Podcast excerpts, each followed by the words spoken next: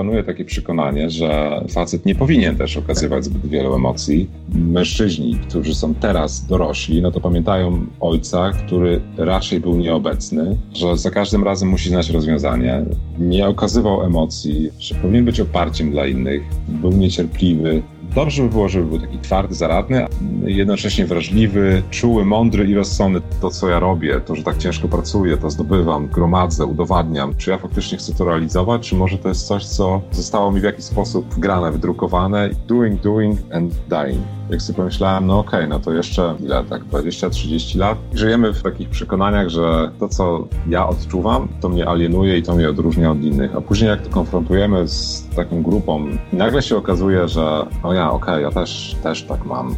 To jest podcast Master Emotions. Witam Cię w dziewiątym odcinku Master Emotions, podcastu poświęconego efektywnemu radzeniu sobie z emocjami w biznesie i w życiu osobistym. Ja nazywam się Magda i rozmawiam o inteligencji emocjonalnej z zaproszonymi gośćmi, ekspertami, specjalistami i praktykami, którzy dzielą się z nami konkretną i sprawdzoną wiedzą, jak skutecznie pracować nad emocjami, aby zbudować silną markę osobistą. Bardzo się cieszę, że mogę zaprosić Cię do kolejnego odcinka podcastu Master of Emotions, Choć wszyscy wciąż zmagamy się z obostrzeniami i ograniczeniami, jakie narzuca nam walka z pandemią, to wiosna za oknem jest takim światłem w tunelu i nadzieją na to, że już wkrótce odetchniemy choć na chwilę. Takiego światła potrzebują też czasem mężczyźni, którzy latami stoją w ciemnym tunelu swoich emocji, o których nikomu nie chcą opowiedzieć. Zwykle z przeświadczenia, że sami sobie ze wszystkim poradzą, ale też z braku odwagi, z braku właściwej osoby w swoim otoczeniu lub z popularnego stereotypu, że mężczyźnie o emocjach mówić nie wypada. Stereotyp ten obalamy dzisiaj z Witkiem Janowskim, współtwórcą projektu Mankind, Męskie Kręgi we Wrocławiu, który opowie nam, skąd biorą się u mężczyzn opory przed mówieniem o emocjach, co zmienia w życiu mężczyzn skonfrontowanie się ze swoimi emocjami, dlaczego ważne jest, aby mężczyźni mieli możliwość swobodnego wyrażania swoich emocji i w jaki sposób projekt Mankind pomaga mężczyznom odnaleźć wiarę w siebie i chęć do działania. Zachęcam Cię do polubienia strony podcast Master of Emotions na Facebooku, Instagramie, Spotify, iTunes i YouTube, a także, aby zapisać się do newslettera, dzięki czemu możesz być na bieżąco ze wszystkimi aktualnościami oraz nowymi odcinkami. Dziękuję z góry za wszystkie komentarze i wiadomości na privie. Jeśli jesteś mężczyzną, daj znać, czy łatwo przychodzi Ci rozmowa o Twoich emocjach i czy uważasz, że Mężczyźni powinni częściej rozmawiać z innymi mężczyznami o trudnościach, z jakimi zmagają się w życiu. A jeśli jesteś kobietą, to jestem bardzo ciekawa, jakie są Twoje obserwacje w tej kwestii. Czy mężczyźni w Twoim otoczeniu swobodnie mówią o swoich lękach i obawach, czy raczej zamykają się w przysłowiowej jaskini i nie wpuszczają do niej nikogo? Czy uważasz, że kobiety są dobrymi kompanami do rozmowy o o tym, co boli mężczyzn, czy lepiej, żeby mężczyźni rozprawiali o swoich sprawach w gronie innych mężczyzn. Czekam z niecierpliwością na Twoje refleksje o świecie męskich emocji i serdecznie zapraszam Cię do wysłuchania rozmowy z Witkiem Janowskim. Cześć Witek. A, cześć Magda. Witek, bardzo mi miło gościć Cię w dzisiejszym odcinku podcastu Master of Emotions i dziękuję Ci za przyjęcie zaproszenia do rozmowy. Dla osób, które być może po raz pierwszy mają okazję Cię usłyszeć, pozwolę sobie krótko Cię przedstawić. Działasz przede wszystkim jako profesjonalny coach biznesowy i osobisty, a także jako mentor. Prowadzisz szkolenia i warsztaty z rozwoju osobistego. Udzielasz się w akcji Single Homeless Project, wspierając mentalnie Polaków na emigracji. Współtworzysz wraz z Marcinem Nowackim pasjonujący i innowacyjny projekt Mankind, czyli Męskie Kręgi we Wrocławiu, o którym już za chwilę będziemy rozmawiać. A prywatnie pasjonujesz się między innymi podróżami w bliskie i odległe zakątki tego świata, praktykujesz uważność oraz biegasz w maratonach i półmaratonach. Czy jest może coś, co chciałbyś dodać do tego opisu, a czego nie znajdziemy o tobie w internecie?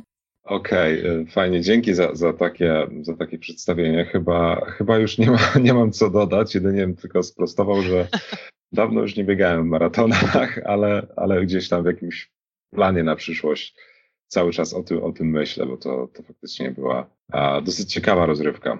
Świetnie, to przechodzimy w takim razie do naszego dzisiejszego tematu, czyli Mankind. Mankind to jest przestrzeń do rozmów o życiu, emocjach i potrzebach mężczyzn. A skoro będziemy dzisiaj rozmawiać o emocjach mężczyzn, to chciałabym zacząć od bardzo ciekawego artykułu, na który trafiłam ostatnio w Fokusie.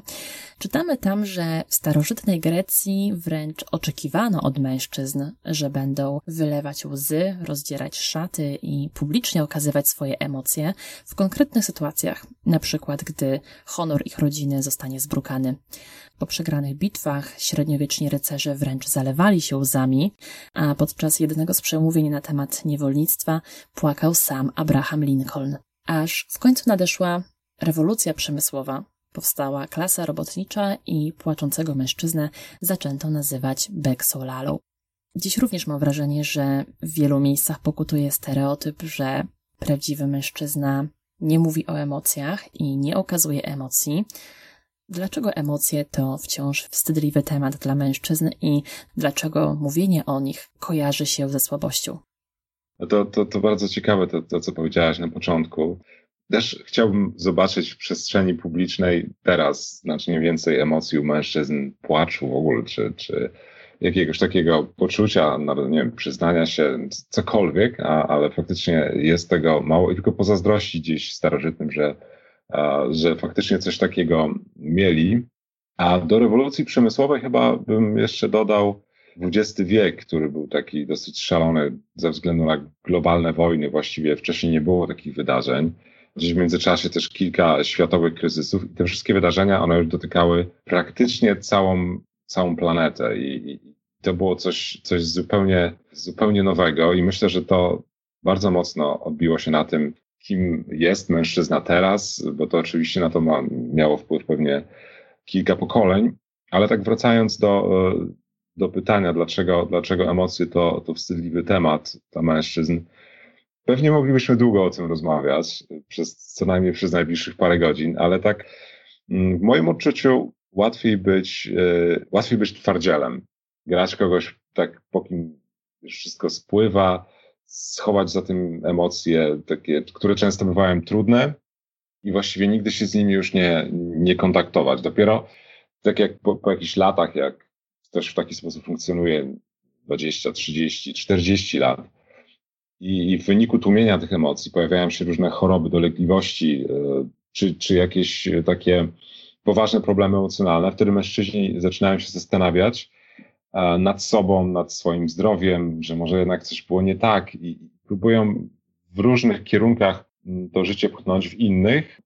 Czasami nie, nie zawsze też znajdując rzeczywistą przyczynę tego, co faktycznie się z, nimi dzieje, czy, czy działo przez całe życie, bo też z drugiej strony dalej faktycznie panuje takie przekonanie, że, że facet nie powinien też okazywać zbyt wielu emocji, że za każdym razem musi znać rozwiązanie, że powinien być oparciem dla innych, że dobrze by było, żeby był taki twardy, zaradny, a z drugiej strony jednocześnie wrażliwy, czuły, mądry i rozsądny. Teraz trochę, trochę ironizuję, ale, ale gdzieś tak jest i to jest bardzo sporo sprzecznych oczekiwań od mężczyzn, i, które mm, dosyć trudno spełnić, więc czasami łatwiej się wycofać, mm, no i gdzieś tak sobie pozostać y, w tej skorupie. Mm, tak też sobie myślę, że mężczyznom, ale tak samo i kobietom też, bo, bo, bo to chyba nie jest temat tylko męski, ale brakuje e, w warunkach, w jakich dorastają, takich męskich wzorców, które, które byłyby takie zdrowe, zupełnie, zupełnie normalne, bo, bo jednak zwykle mężczyźni, którzy są teraz dorośli, no to pamiętają ojca, który raczej był nieobecny, nie okazywał emocji, ewentualnie takie jakąś frustrację, zdenerwowanie, gniew, był niecierpliwy. Przynajmniej z tego, z tego, co ja tak pamiętam i słyszę też często od ludzi, z którymi się czy pracuję, czy, czy, czy spotykam.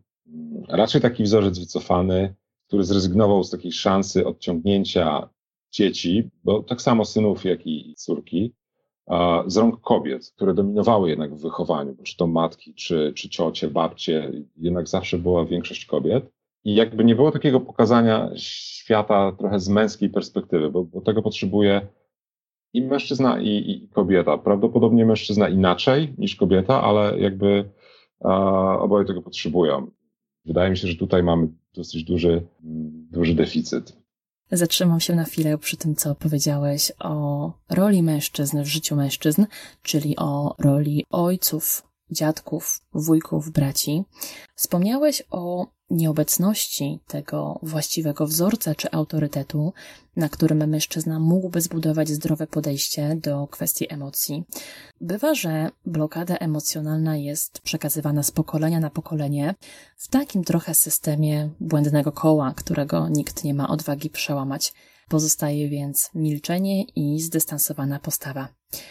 Czasem jest jednak tak, że męskie pokolenia przekazują sobie jakieś konkretne stereotypy i uprzedzenia co do obszaru emocji.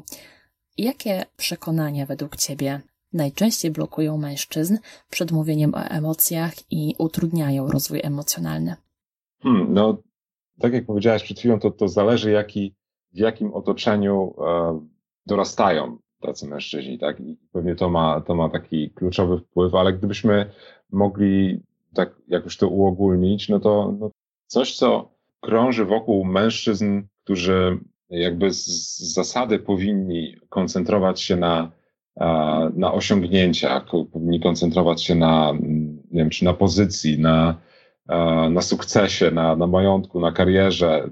Nie za bardzo to życie takie emocjonalne powinno ich dotyczyć, e, czyli raczej faceci nie płaczą, raczej są twardzi, no to to jest zresztą taki chyba klasyk. E, powinni być tak, powinni być twardzi, a, a taka sfera emoc emocjonalna to niech to zostawiają może dla kobiet, nie wiem, boją się tego trochę mm. i no, no łatwiej, znaczy to znają, tak, czyli znają taki, taki wdruk, że, że to jest ten scenariusz, czyli no, dostaję, dostaję pracę, w tej pracy się rozwijam, znaczy rozwijam, czy awansuję, zdobywam, zdobywam kolejne stopnie i cały czas mam, cały czas mam świetne wytłumaczenie, mm, żeby nie wchodzić w ogóle w ten, w ten świat, który w jakiś sposób został zarezerwowany dla kobiet i, i mężczyźni zostali, no właśnie, to jest pytanie, czy zostali, czy ktoś faktycznie ich odciął, czy sami się po prostu od tego odcięli. Wydaje mi się, że na, skoncentrowali się mocno na tym, na, właśnie na tych osiągnięciach, porzucając trochę możliwość czerpania radości i satysfakcji e, w ogóle z kontaktu z innymi ludźmi, po, po prostu z kontaktu, z relacji, z, z takiego bycia e, tu i teraz. Gdzieś to w dużej mierze jest, e, relacje opierane są na jakichś interesach, na, mm, na jakimś działaniu, na, na, na robieniu.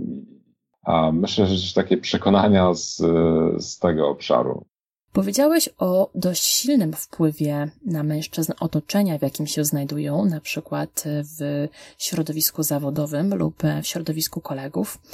Czy wierzysz, że mm, mężczyzna może wyjść z domu, w którym otwarcie mówi się o emocjach, ale presja w tych środowiskach zewnętrznych zmienia tę otwartość w, w milczenie i niezdrowy dystans do swoich emocji? Tak, tak, zdecydowanie tak. Chociaż e, to tylko będzie powodowało, że taki mężczyzna będzie miał coraz większe konflikty, tak? bo e, w pewnym momencie życia już coraz większy wpływ na, na człowieka ma jego otoczenie. Rodzice w jakiś sposób zapewniają, mm, powiedzmy, taki, taki solidny szkielet i podstawę, fundament, ale, ale to dalej to już się zbiera też z otoczenia, właśnie rówieśnicy, a w jakiejś części szkoła. Gdzieś słyszałem nawet o takich liczbach, chociaż ciężko tutaj mówić o liczbach, ale to, co rodzice przekazują dzieciom swoim, to, to nie jest jakoś więcej niż tam 20-30%. No właśnie, jak widać, koncepcji wokół tego tematu jest bardzo wiele. Słyszałam też o takich koncepcjach, że niektórzy mężczyźni mają problem z tym, żeby szczerze i otwarcie rozmawiać o tym, kim są, co czują i jakie mają potrzeby, bo na przykład jako małe dzieci zostali zbyt wcześnie odstawieni od matki. Inni twierdzą, że dużą rolę odgrywa silny wpływ ojca.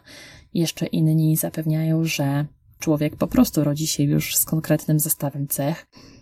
No i właśnie, jak to w końcu jest? Czy czujesz, że jest to bardziej uwarunkowane zewnętrznie, czy jest to raczej predyspozycja wewnętrzna? Czy jest to może kwestia odwagi, czy stoją za tym jeszcze jakieś inne powody?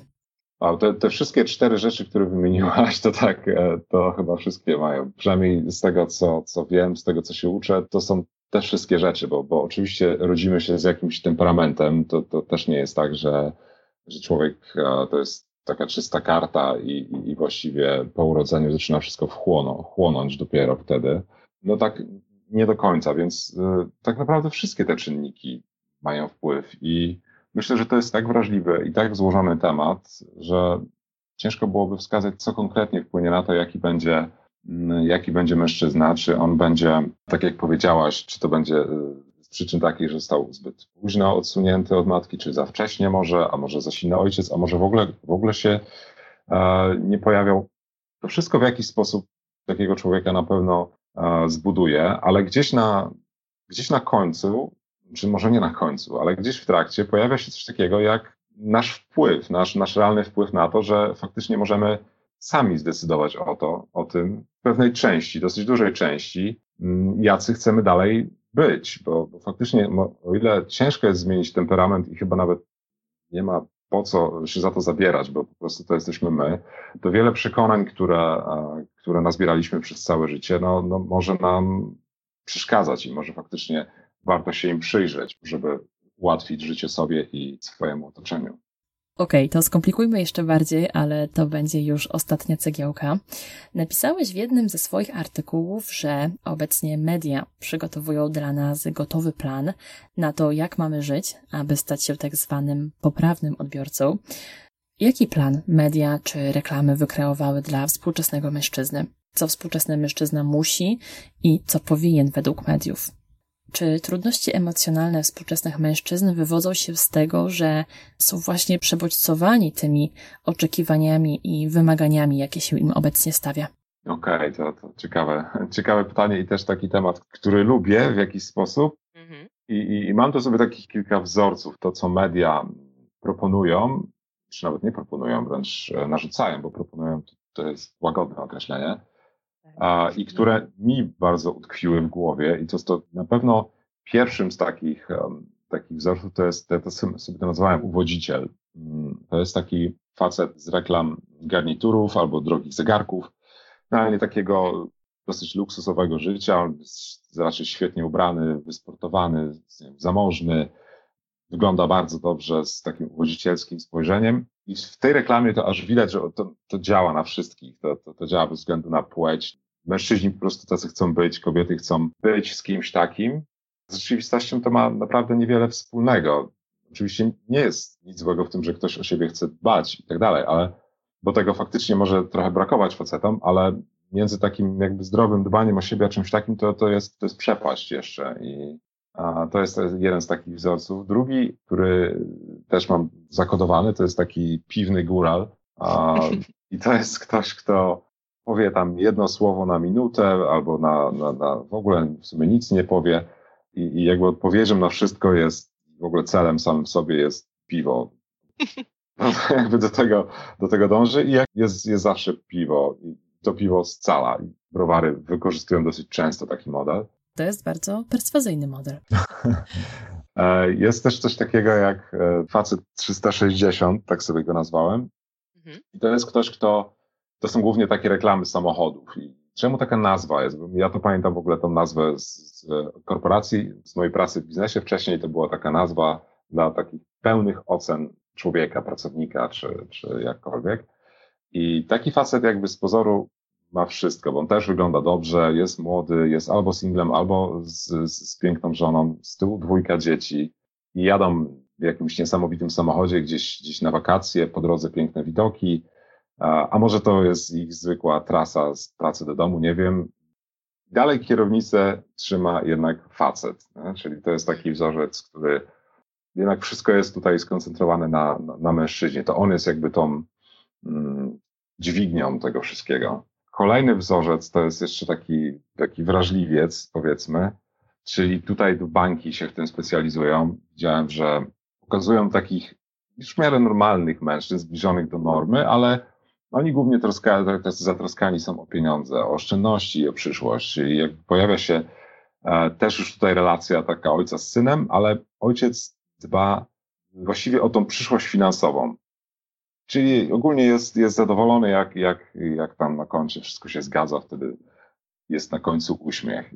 To jest takie, to jest niestety, to jest dosyć przykre, ale no podobnie jest z wzorcami kobiet, które, które są w reklamach lansowane, czyli jako ekspertki od zakupów spożywczych czy chemii i w ogóle ogólnie od dzieci. Dla mnie, w moim odczuciu, to jest dosyć krzywdzące i w sumie niebezpieczne dla, dla wszystkich, dla obu stron. No bo brniemy w to, utrzymujemy to i tak się sprzedaje dobra no, na, tej, na tej wizji cały czas. Mm, warto mieć tego świadomość, jak, e, jak te modele mają działać, jaki jest ich cel i to jest po prostu program, no, w jakimś sensie programowanie, tak? Więc myślę, że dużo takiej świadomości i dużo refleksji, żeby jednak te wzorce podważać, a może tak. No tak, wymagań czy oczekiwań jest rzeczywiście sporo i tu właśnie z pomocą przychodzi wasz projekt, czyli Mankind, który w dużej mierze podważa wiele z tych wzorców.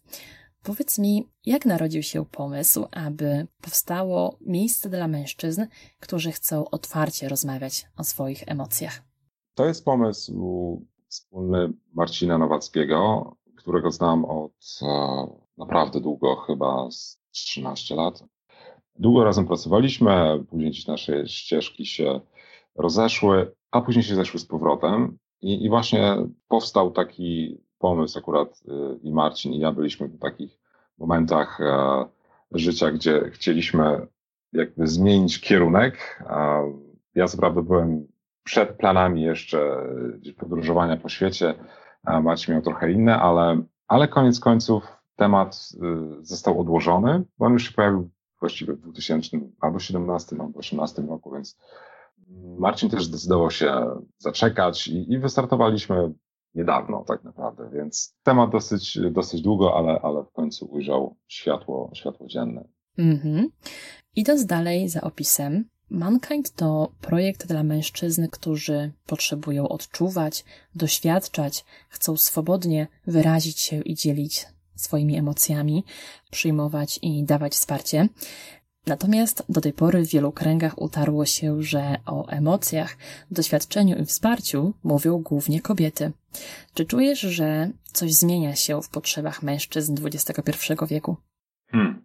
Czuję, że tak, że, że coś się zmienia ale też dalej ciężko nie zgodzić się z tym, e, że, że jednak kobiety e, dominują znacznie w tym obszarze i, i nawet bym, może nie, nie, nie chcę też uogólniać, bo chciałbym się tego wystrzegać, ale taki wniosek, że często kobiety w pewnym sensie nawet decydują o tym, co powinni czuć mężczyźni, bo w jakimś sensie oni no mogą nawet nie, nie wiedzieć, co w danym, danym momencie, czy, czy w ogóle w jaki sposób powinni się zachowywać, jeśli chodzi o tę sferę emocji, a w jaki sposób reagować, jak być wsparciem. No wydaje mi się, że to, to jest właśnie konsekwencja tego, trochę tego odcięcia od tej, od tej sfery i jakby nic nie może pozostać e, niezaopiekowane, więc ta sfera została zajęta przez, e, przez kobiety. One, one mogą tu mieć trochę większą, większą świadomość. Oczywiście mm, ja nie mówię, że mężczyźni tego nie mają, tylko mężczyźni się z tym nie kontaktują tak mocno. Więc e, w pewnym sensie mogą być zależni w tej sferze od, od kobiet i może to nawet działać tak, że trochę czekają na, na przyzwolenie pewnych emocji, czy, czy nawet jakieś takie drogowskazy, no bo jednak to znają, to znają od matek. Często te wzorce powielają też w swoich e, późniejszych związkach. To też fajnie pokazuje też odnośnie tych przekonań, które, o które pytałaś wcześniej, jak na przykład w szkole e, psychoterapii, w której teraz jestem, tam na, w takiej grupie ćwiczeniowej jest na 10 osób, to jest dwóch mężczyzn i w tym ja. Mm. Ale wcześniej w szkole coachingu miałem podobne proporcje, więc um, no to trochę pokazuje, no, jak to wygląda. Powiedziałeś, że czasem to kobiety decydują o tym, co powinni czuć mężczyźni. Z kolei wy promujecie Mankind jako przestrzeń dla męskich emocji. Czy myślisz, że w życiu przeciętnego mężczyzny brakuje tej przestrzeni? A jeśli tak, to czy brakuje tej przestrzeni właśnie ze względu na dominujące kobiety, czy dlatego, że mężczyźni sami wycofują się do tej przysłowiowej jaskini, aby nie musieć się z nimi konfrontować? Pewnie jedno i drugie, bo nie jestem do końca właśnie pewien, czy czy faktycznie to wynika tylko z braku tej przestrzeni, bo wydaje mi się, że przestrzeń by się trochę tak jakby, to jest coś takiego, jak czegoś potrzebujesz i chcesz, to, to w jakimś sensie to, to znajdziesz. Więc chyba, chyba to drugie, chyba jednak takie budowanie tej, tej skorupy, takiej niedostępności. Gdzieś bardziej mi się to kojarzy jednak z, z tymi wzorcami i barierami w okazywaniu tego, co naprawdę mężczyźni czują. Zresztą ja, ja, ja sam byłem tego przykładem dobrym. E, raczej przez dużą część życia taki odcięty, z, w sumie z dosyć dużą pasją do, do używek, e, tak pełny niezrozumienia dla tego, co się właściwie we mnie działo i jakie rzeczywiście miałem potrzeby. Właściwie to nawet nie czułem tego, w jaki sposób to, co się ze mną dzieje, może być zaspokajane. O tak. Dlatego jakby szukałem tego, co było dostępne. I to jest w jakimś sensie dosyć popularna ścieżka, bo jakby dostępność takich właśnie, czy, czy używki, czy, czy jakieś zakupy, czy w ogóle takie rzeczy, które są dostępne tak na już. O, tak, to, to jest najczęściej wybierana ścieżka radzenia sobie z trudnymi emocjami. Słuchacie podcastu Master Your Emotions. Okej, okay, to zobaczmy w takim razie, jak działa w praktyce Mankind. Mówicie, że męskie kręgi mają pomóc mężczyznom odnaleźć wiarę w siebie, chęć do działania, satysfakcję i radość z życia. Jak to wygląda od kuchni? Jak wyglądają spotkania uczestników i cała formuła projektu? Dobra, to, to, to na początek może powiem tyle, bo mm, to jest temat dosyć nowy, który mm, no niestety jest jak jest na zewnątrz i ciężko nam w lockdownie jakoś poruszać. Bardzo nam zależało na tym, żeby to były spotkania na żywo, bo jednak chcielibyśmy doświadczyć i zaproponować mężczyznom, którzy się na to zdecydują, ten kontakt bezpośredni. Ja uważam, że on jest bardzo ważny, jeśli chodzi o, o taką sferę emocjonalną i to jeżeli faktycznie mamy w jakiś sposób przełamywać swoje bariery, czy mm, wychodzić z takiej swojej, powiedzmy, strefy komfortu, to, to bardzo fajnie, gdyby to się działo a, na żywo. Ale ogólnie Mankind to, w ogóle udział Mankind to głównie bazuje na tym, że, że jest, to, jest to jakiś proces. Do ośmiu osób, tak, tak myślimy o tym, do ośmiu osób w grupie. I największa korzyść z tego pojawia się wtedy, kiedy ktoś zdecyduje się uczestniczyć w kilku spotkaniach, czy ewentualnie kilkunastu, bo jakby każda grupa ma swoje etapy rozwoju, czyli najpierw musi nastąpić taki moment, y, kiedy w ogóle pojawi się jakieś zaufanie, odsłonięcie, a na pewno też w grupie pojawiają się różne, czy uzewnętrznione, czy nie, ale, ale zawsze jakieś konflikty i to, to wszystko ma wpływ. Ma wpływ na to, jak ludzie się w takiej grupie zachowują. My staramy się oczywiście trzymać ramy i dbać o to, żeby ta grupa zmierzała właśnie w kierunku budowania takiej prawdziwej relacji, głębokiej, opartym na tym, żeby każdy mógł swobodnie wyrażać to, co myśli, to, co, to, co czuje. To, to nie są też w żadnym stopniu grupy dyskusyjne, to jest bardziej praca taka warsztatowa, czyli też staramy się stosować mm, różne techniki, e, czy, czy z uważności, czy, czy coachingowe, takie, które w jakiś sposób otwierają. Ale pytałaś e, też w jaki sposób to działa, także no tak naprawdę ucząc się trochę od innych, dzieląc się z innymi, dostając takie zrozumienie i, i przyzwolenie na, na wszystkie emocje, zaakceptowanie tego i taką życzliwość, bo wydaje mi się, że też tego może brakować e, mężczyznom, czyli z obawy przed reakcją wolą na przykład czegoś nie wyrazić. Czyli na pewno też dostają właśnie takie, taką wyrozumiałość, to, tą, tą życzliwość, o której wspomniałem. Mm, poza tym relacja i, i więź z grupą to też jest e, bardzo ważne, jeśli chodzi o zaufanie i przełamywanie własnych barier. Mm, no i tak można jeszcze powiedzieć taka energia grupy mężczyzn, czyli coś, co może gdzieś ktoś już kiedyś miał, ale w jakiś, w jakiś sposób utracił, nie ma czasu albo zmiany miejsca zamieszkania i to wszystko wpływa na to, że w pewnym momencie życia się jakby obracamy i się okazuje, że nie wiem, brakuje przyjaciół, nie ma takich mężczyzn, z którymi faktycznie można szczerze porozmawiać i no jest jakiś tam brak. To jak konkretnie wygląda taka sesja? Czy macie przygotowany jakiś plan ramowy? Czy moderujecie dyskusję? Czy format jest dość swobodny i każdy może po prostu opowiedzieć o tym, co dzieje się aktualnie w jego życiu i z jakimi problemami się boryka i jak sobie z nimi radzi lub nie radzi? Na razie staramy się moderować jak najmniej, tak? Bo jeśli jest mhm. naturalna energia grupy, która prowadzi to, to nie do końca mm, chcielibyśmy w to wchodzić, więc, e, ale to, to wszystko zależy. To wszystko zależy od tego, jak jest w danym momencie, więc zwykle to jest tak, że no jedna osoba wypowiada się, mówi, co przeżywa w wielu różnych tematach i czy obszarach mm, i dostaje w jakiś sposób informacje zwrotne i, i to zwykle otwiera kolejne osoby. No właśnie to otwarcie się przed innymi z pewnością nie jest najłatwiejszym procesem. Czy uczestnicy Mankind musieli zmierzyć się z, z wewnętrzną blokadą, żeby opowiedzieć o swoich emocjach? A jeśli tak, to w jaki sposób ją przełamali? Wiesz co, to może trochę wcześniej jeszcze na takie, na takie wnioski, ale mhm. są takie, to, to mogę z innych swoich doświadczeń wiedzieć, jak, e, jak tutaj działa energia grupy, która jest niesamowita. Ja, ja sam miałem okazję doświadczać terapii grupowej. To jest coś takiego, że czasami żyjemy w, w takich przekonaniach, że, że to, co ja odczuwam, to mnie alienuje i to mnie odróżnia od innych. A później, jak to konfrontujemy z taką grupą, coś, co jest dla nas, może być dla nas trudne i w ogóle trudne może być powiedzenie o tym, i nagle się okazuje, że o ja, okej, okay, ja też, też tak mam, albo mam, mam jeszcze coś takiego. I, i te słowa czy te emocje, które właśnie taką trudność powodują, one znajdują podłoże i można je swobodnie wypowiedzieć, to naprawdę jest często aż takie, mm, porównuję do takiego spuszczenia powietrza z balona czy, czy, czy coś takiego, to, to, to widać często, to widać i, i też było widać już na, nawet na, na tym właśnie pierwszym spotkaniu. Mhm. Domniemywam, że na takich spotkaniach mężczyźni mogą dzielić się zarówno pozytywnymi, jak i negatywnymi emocjami, chociaż pewnie dużo częściej będą szukać możliwości e, wyrażenia tego, co im ciąży. Powiedz mi, czego najczęściej boją się mężczyźni? Jak próbują radzić sobie ze swoimi lękami, a jak powinni sobie z nimi radzić?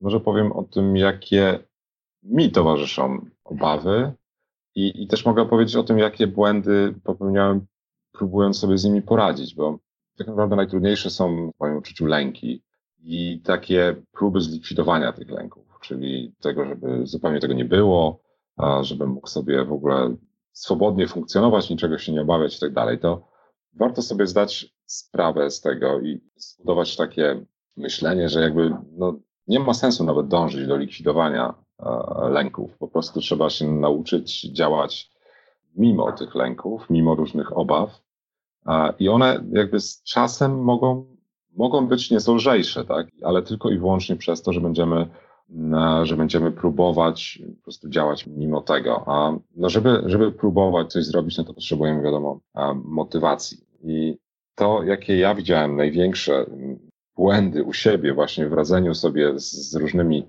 obawami albo tym, czego się najbardziej oprócz lęków obawiałem, czyli może to był smutek, może złość i Niestety naprzeciw wychodzą, wychodzą mhm. używki, czy jakieś ekstremalne doznania, czy chociażby ucieczkowe wchodzenie w sport, czy cokolwiek, co, co, co nas w jakiś sposób odcina. I, i faktycznie ja, ja też sam tego wszystkiego próbowałem, ale to, to w żaden sposób niczego nie, nie rozwiązywało, bo o ile faktycznie bieganie czy sport y, mogą być bardzo pomocne i podnieść pewność siebie i poczucie sprawczości, to, to jest też taka granica, którą też zauważałem wielu ludzi przekracza między takim zdrowym uprawianiem sportu, a ucieczką po prostu. Zastanawiam się też właśnie chociażby nad takimi rzeczami jak popularność teraz y, ultrabiegów i tak dalej, bo to faktycznie jest kuszące.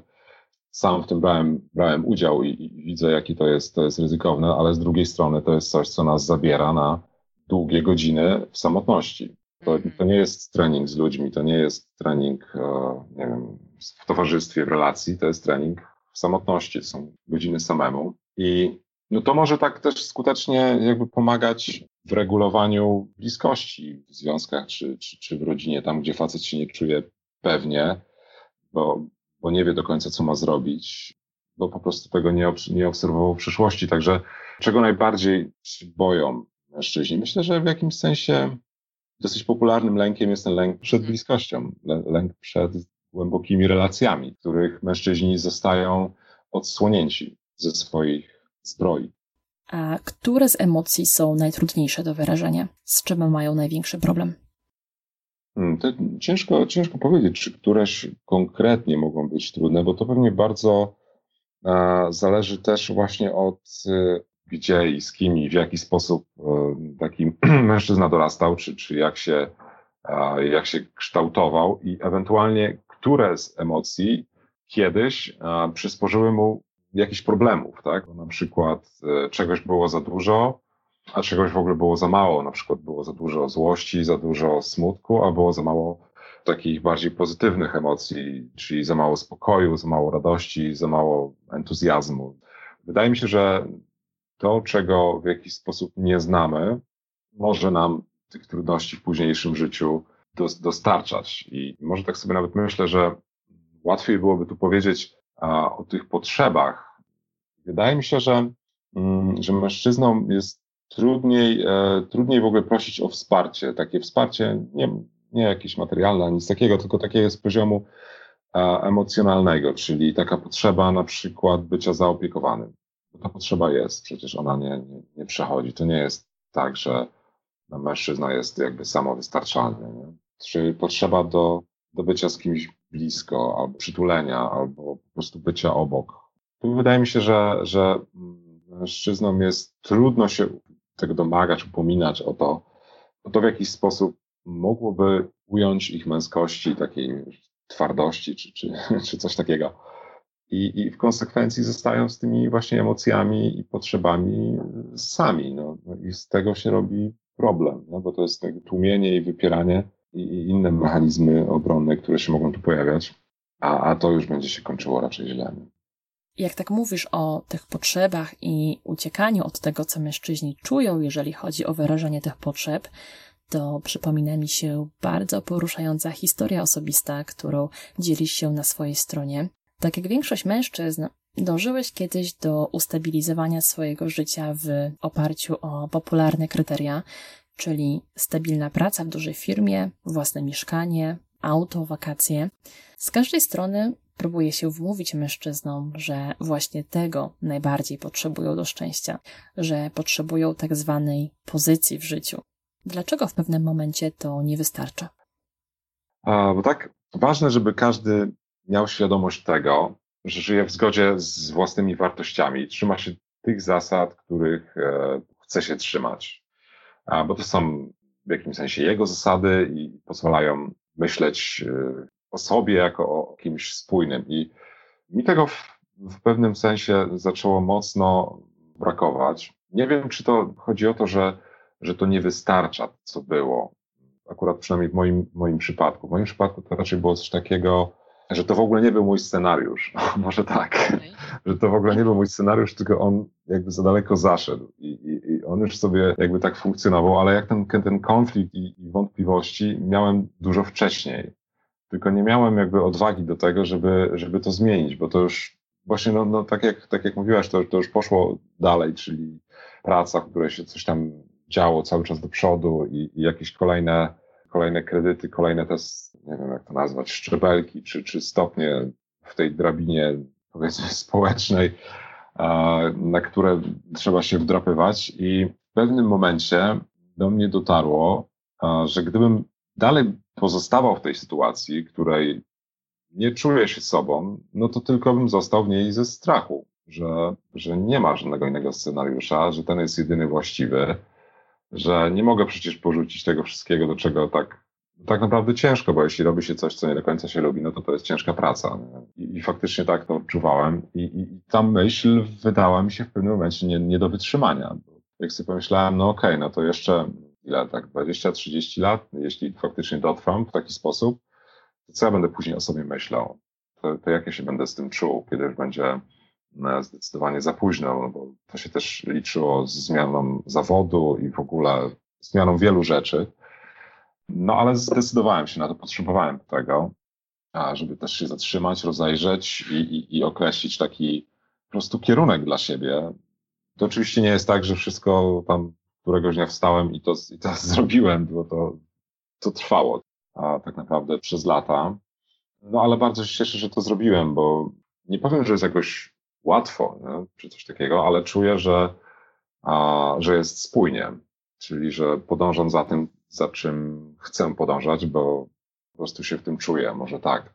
A, i, I myślę, że warto zadawać sobie takie pytania, czy faktycznie to, co ja robię, to, to że tak ciężko pracuję, to zdobywam, to, to gromadzę, udowadniam, czy to jest faktycznie, a, skąd to pochodzi, czy to są, czy ja faktycznie chcę to realizować, czy może to jest coś, co mm, zostało mi w jakiś sposób nie wiem, wgrane, wydrukowane i ja ten model kontynuuję, ale może on nie jest do końca, do końca mój, bo nie wiem, w wieku 50-60 lat może być już trochę za późno na taki odwrót i warto to zrobić kiedy tylko można, jeśli faktycznie ktoś czuje taką potrzebę, bo oczywiście to, to, to, nie jest, mm, to nie jest zasada, wiem, że jakby wielu ludzi spełnia się w tym, co robią i to jest zupełnie okej. To bardziej chodzi o sytuacje, w których pojawiają się dylematy i, i pojawia się taka sytuacja, w której robimy coś, z czym się nie utożsamiamy.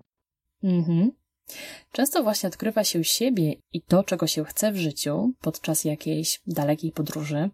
To był również jeden z Twoich scenariuszy. Bardzo spodobała mi się historia Twojego pobytu w północnej Tajlandii, gdzie miałeś okazję doświadczyć, co to znaczy być tu i teraz.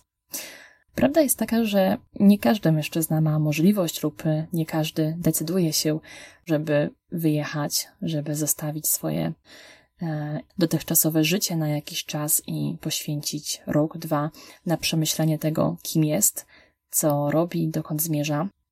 W jaki sposób to doświadczenie pobytu w Tajlandii pomogło Tobie dotrzeć do podstaw tego, kim jesteś, czego pragniesz, czego potrzebujesz i jak mężczyźni, którzy nie wybierają się w taką daleką podróż, mogą w zwykłych, codziennych warunkach to odkryć? Wiesz co, to y, Tajlandia, tak, faktycznie to, to był y, niesamowity czas, ale byliśmy po trzech miesiącach chodzenia po Himalajach i w sumie ta Tajlandia była, wiesz, ja to doświadczenie traktuję całościowo, może w ten sposób. To trwało przez dużo ponad rok, cała ta podróż i Ciężko mi wyciągnąć jeden fragment, który y, spowodował, że, że ja coś znalazłem bądź y, odkryłem, bo tak naprawdę to wszystko, co się wydarzyło przed tym, w trakcie tego i po tym, dla mnie jest taką, to jest, to jest dla mnie taka ciągłość. Y, to jest ciągłość, która, która spowodowała, że właściwie jestem w tym miejscu, w którym jestem, czyli jestem w tym, co chcę robić, a może tak. I to mi tak naprawdę dało możliwość na takie spojrzenie na, na, na życie z zupełnie innej perspektywy, bez, to jest wyjście na chwilę z tego schematu, w którym funkcjonowałem, życie w zupełnie innych e, okolicznościach, wśród innych ludzi, gdzie, gdzie jakby są totalnie inne wartości i, oni takich naszych, naszych wartości nawet często w ogóle nie, nie rozumieją. Ja pamiętam taką jedną sytuację, w której, w której byliśmy w Indiach i, i moja żona tam miała kurs jogi takie jedno zdanie przyniosła któregoś razu od, od tego człowieka, który ten kurs jogi prowadził. I to było zdanie, które mniej więcej brzmiało tak, uh, doing, doing and dying. To było właśnie o, o ludziach zachodu, którzy, tak. którzy w taki sposób chcą wszystko chwycić jak, naj, jak najwięcej, jak najszybciej i robią, robią, a później właściwie umierają. I to było takie, okej, okay, to, to wy tak trochę o nas myślicie. Ale to takie właśnie mm, zbiór jakby całych przeżyć i tych wszystkich doświadczeń, no to, to, to się zebrało na, na coś naprawdę, y, coś naprawdę niesamowitego. I a pytałaś też, jak, mm, jak mężczyźni mogą to zrobić, bo, bo to nie musi być wyjazd. Tak naprawdę to, znaczy uważam, że podróże dużo zmieniają, szczególnie jeśli mo, może mamy szansę odbyć taką, która y, faktycznie jest taka przełomowa, nie ma biletu powrotnego, nie wiadomo gdzie się skończy i w ogóle jest tam dużo wyzwań po drodze. Ale to, co, to, co mógłbym polecić, no to jeśli, nie wiem, na przykład nie ma zupełnie innych a, możliwości, żeby wyskoczyć z tego schematu, w którym się funkcjonuje, no to, to, to chociażby rozmowa z kimś. Rozmowa z kimś, kto, nie, nie mówię, że z kimś znajomym, czy, czy niech to będzie rozmowa przez jakichś warsztatów, czy coachingu, czy, czy terapii, czy, czy cokolwiek. Coś, co pozwoli zyskać trochę inne światło, inną perspektywę, dzięki rozmowie z kimś, kto nie jest tym, czym ten mężczyzna jest, nie? czyli jakby ma takie w ogóle świeże i, i, i, spojrzenie zupełnie niezależne od tej osoby, bo to też jest bardzo ważne, żeby czasami usłyszeć albo zobaczyć to, co ktoś inny może o nas, e, jak on to widzi. Szczególnie jeśli ktoś jest w jakiś sposób do takiej rozmowy mm, profesjonalnie przygotowany, czyli potrafi to wszystko jakoś tam dźwignąć. I to, co, to, co było chyba ważne dla mnie z tego doświadczenia, no to, to najważniejsze właściwie, to może nawet nie sama podróż, tylko to, żeby się na nią zdecydować. To było dla mnie takie e, przełomowe, to wyjście z tego schematu, który z każdej strony w jakiś sposób nas trzyma, tak? Bo, bo, bo są kredyty, trzeba zarabiać, jest komfort życia, jest jakby, no jak to przecież teraz nie będę sobie kupował tego, tamtego i jeszcze nie, nie skorzystam z tego wszystkiego, co jest w taki sposób, no to to jest trudne, bo to jest ta decyzja, która, no jakby mało kto się decyduje na obniżenie swojego komfortu życia świadomie, tak? Ale z drugiej strony zobacz, co można dostać w zamian. Czy ten poziom życia, to on jest taki, naprawdę aż taki ważny? Czy to daje taką radość? Bo, bo ja z tej perspektywy, którą mam teraz, uważam, że no nie, że o wiele większą radość dało mi to przeżycie niż, e, niż samo posiadanie bądź zbieranie i rzeczy i tam gromadzenie. No niewątpliwie takie doświadczenie zmienia wszystko w życiu człowieka. Gdy spojrzysz teraz na swoją codzienność po powrocie z tej podróży, jak radzisz sobie obecnie ze swoimi emocjami? Czy masz jakieś wypracowane metody i techniki, aby wspierały cię w zachowaniu emocjonalnej równowagi? To, co wydaje mi się najważniejsze, to, to żeby nie odcinać się po prostu od żadnych emocji, bez względu na to, co akurat się ze mną dzieje, czyli nie uciekać po prostu od tego. Zawsze staram się też w jakiś sposób kwestionować to, co myślę, to, to jakie nagromadziłem przekonania i, i w ogóle po co one mi są nadal, bo, bo wiele przekonań, nie wiem, może pochodzić w ogóle z takiego już okresu w moim życiu, że to już dawno nie powinno mieć w ogóle jakiegokolwiek wpływu na mnie, a, a może a ma na przykład, więc staram się pod tym względem a, mieć taką uważność. A, staram się dopuszczać też argumenty innych, opinie, czy cokolwiek, jak gdzieś wyczytam, czy, czy usłyszę, to staram się też to w jakiś sposób na siebie przerzucić, a, a jeśli było mi trudniej w jakiś sposób i było to coś, czym sam nie mogłem sobie poradzić, no to korzystałem czy z terapii, czy z coachingu, czy z terapii szkoleniowej, tak jak teraz, więc zawsze staram się mieć coś teraz już, co, mm, co będzie mi w jakiś sposób pomagało tą równowagę utrzymać, ale to na pewno nie jest tak, że to jest konstancji w ogóle cały czas w jednym stanie, absolutnie nie i całe szczęście. Poza tym takie codzienne rzeczy, które pozwalają zachować powiedzmy jakiś taki w miarę optymalny stan, wystarczająco dobry, to, to ludzie, relacje, no, czy sport, czy właśnie takie przerywniki jak góry nasze okoliczne, czy coś takiego. Super. Rozmawiamy dzisiaj bardzo dużo o mężczyznach, o ich emocjach i potrzebach. Przerzućmy się na chwilę na drugi biegun, aby zyskać też dodatkową perspektywę.